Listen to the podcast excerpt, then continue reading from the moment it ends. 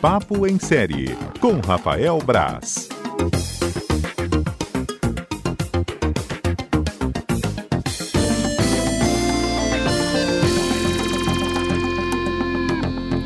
Papo em Série, aqui no nosso cotidiano e recebendo ele, Rafael Brás. Boa tarde, Rafael Brás.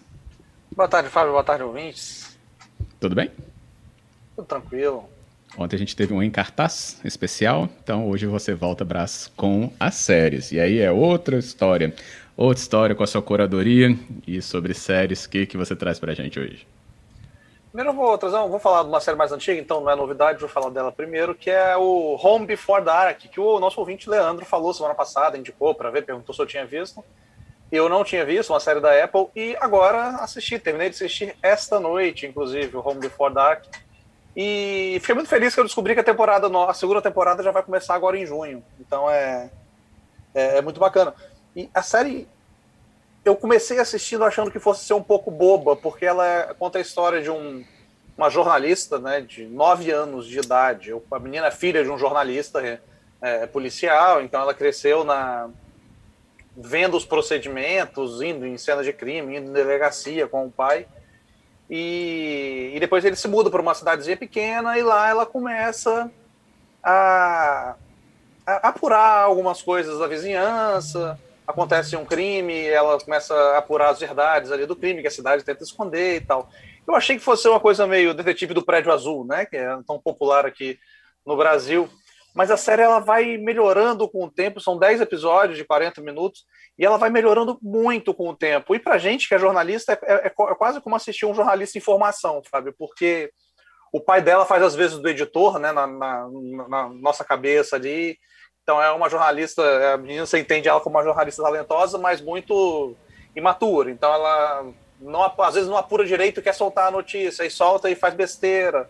E o pai vai dando uns toques de jornalismo lá. É claro que tem muitas outras formas de assistir a série, não só com esse olhar de jornalismo, né? É claro que é uma série super divertida, o texto é muito esperto, o roteiro da série é muito bacana, ele é muito ágil, o tempo todo tem alguma coisa acontecendo, tem uma pista nova para investigação e tudo. E o mais curioso de tudo é que a série é baseada numa história real, claro, levemente baseada numa história real. Passou uma mobilete aqui na rua agora, rapaz. Mobilete é aquele negócio barulhento. Até fechei a porta aqui. Mobilete faz tempo que eu não vejo e ouço. Aqui eu ouço bastante passando aqui.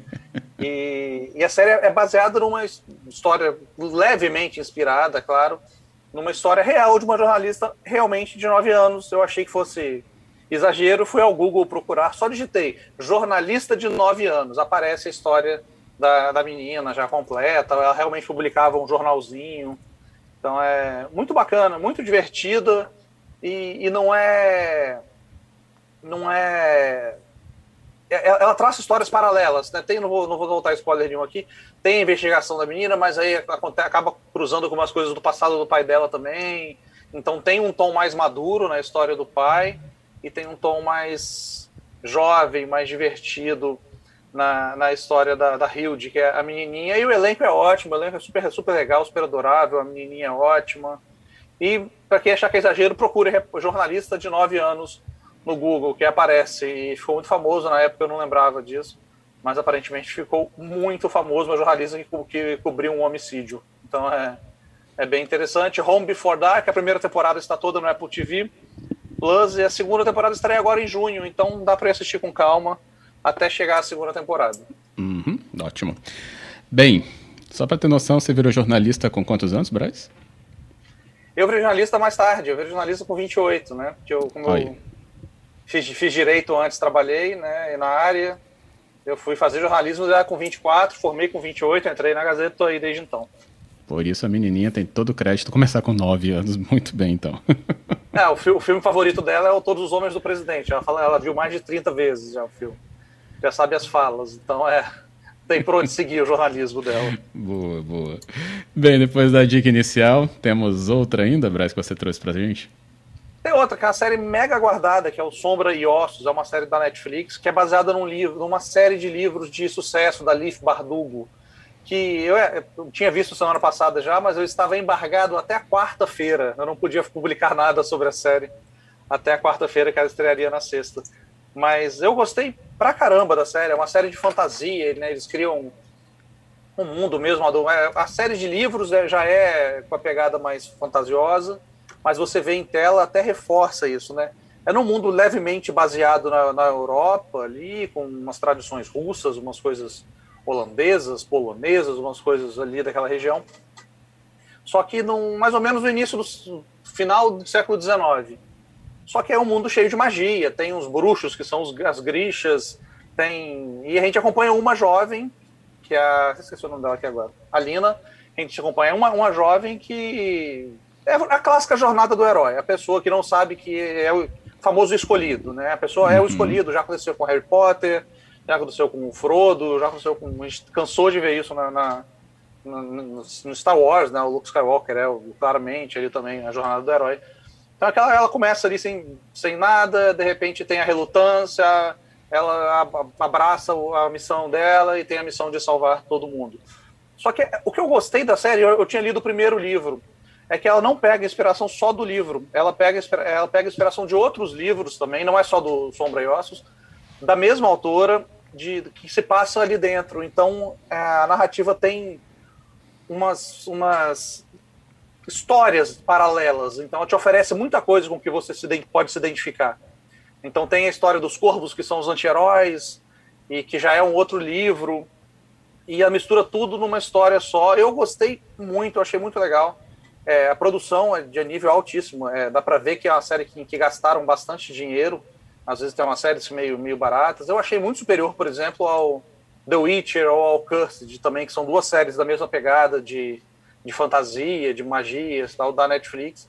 Eu achei o seu Sombra e Ossos muito superior, e eu acho que a galera que com certeza vai ter novas temporadas também. Eu acho que dá para expandir bastante esse universo. Tem os rostos conhecidos, outros nem tantos, mas os personagens são muito legais e o universo que é criado é muito legal. Eu gosto que ele te joga lá no meio. Quando eu comecei a ver, eu falei, cara, se eu não soubesse do que se trata, se eu não tivesse lido o primeiro livro, eu estaria completamente perdido, mas a série vai te apresentando aos poucos. Então não tem aquela coisa super didática, né? No mundo de não sei o que, aconteceu isso, isso, isso, isso. Ninguém te explica tudo, você tem que prestar atenção, pegar as coisas aos poucos, entendendo aos poucos nas relações dos personagens, nas relações de mundo, tem muito de conflito político. Muito bacana, Sombra e Ossos, está na Netflix também, estreou sexta passada. Só tem uma temporada, 8 episódios, mas com certeza teremos mais. Beleza. 2 dicas, então. Nosso papo em série aqui com você, e participe pelo 99299-4297. Sobre Sombra e Ossos, recebi aqui o Leandro falando: Brás, achei que você não ia gostar. Já tinha assistido um pouquinho e estava esperando você mesmo falar disso. Eu vi, gostei muito, eu vi tudo. Eu gosto muito desse universo de fantasia. Me amarro, adoro. Sempre gostei muito, eu li os Harry Potter tudo já depois de... Já não era tão... Não envelheci junto com o Harry Potter, como uma geração teve, mas eu já era um pouco mais velho. Mas li os Harry Potter todo, adoro o Senhor dos Anéis, adoro essas coisas de fantasia. E eu achei a série melhor do que o livro. Eu achei a personagem Alina muito mais legal na série. Ela é bem chata no livro, ela tem uns conflitos bobos. A série ela é mais humana um pouco, ela é menos irritadiça, sabe? Eu achei muito, achei que pegaram umas coisas bem legais para levar para a série, que não tem no livro, então achei muito interessante, gostei mesmo. Beleza, tá aí. Dicas então do nosso Papo em Série de hoje, todas as outras dadas pelo Rafael Brás, você encontra no formato também podcast, na plataforma que estiver. Basta procurar então Papo em Série, Rafael Brás, que você encontra tudo lá reunido. Brás, obrigado por hoje, hein? Valeu, Fábio, valeu, ouvintes. O texto do Shadow Bond do Sombra e Ossos está lá nas minhas colunas também, só dá uma procuradinha lá, que eu publiquei ele na quarta-feira passada, só dá uma buscada lá que acha. A Gazeta.com.br você encontra facilmente. Até a próxima, Brás. Valeu!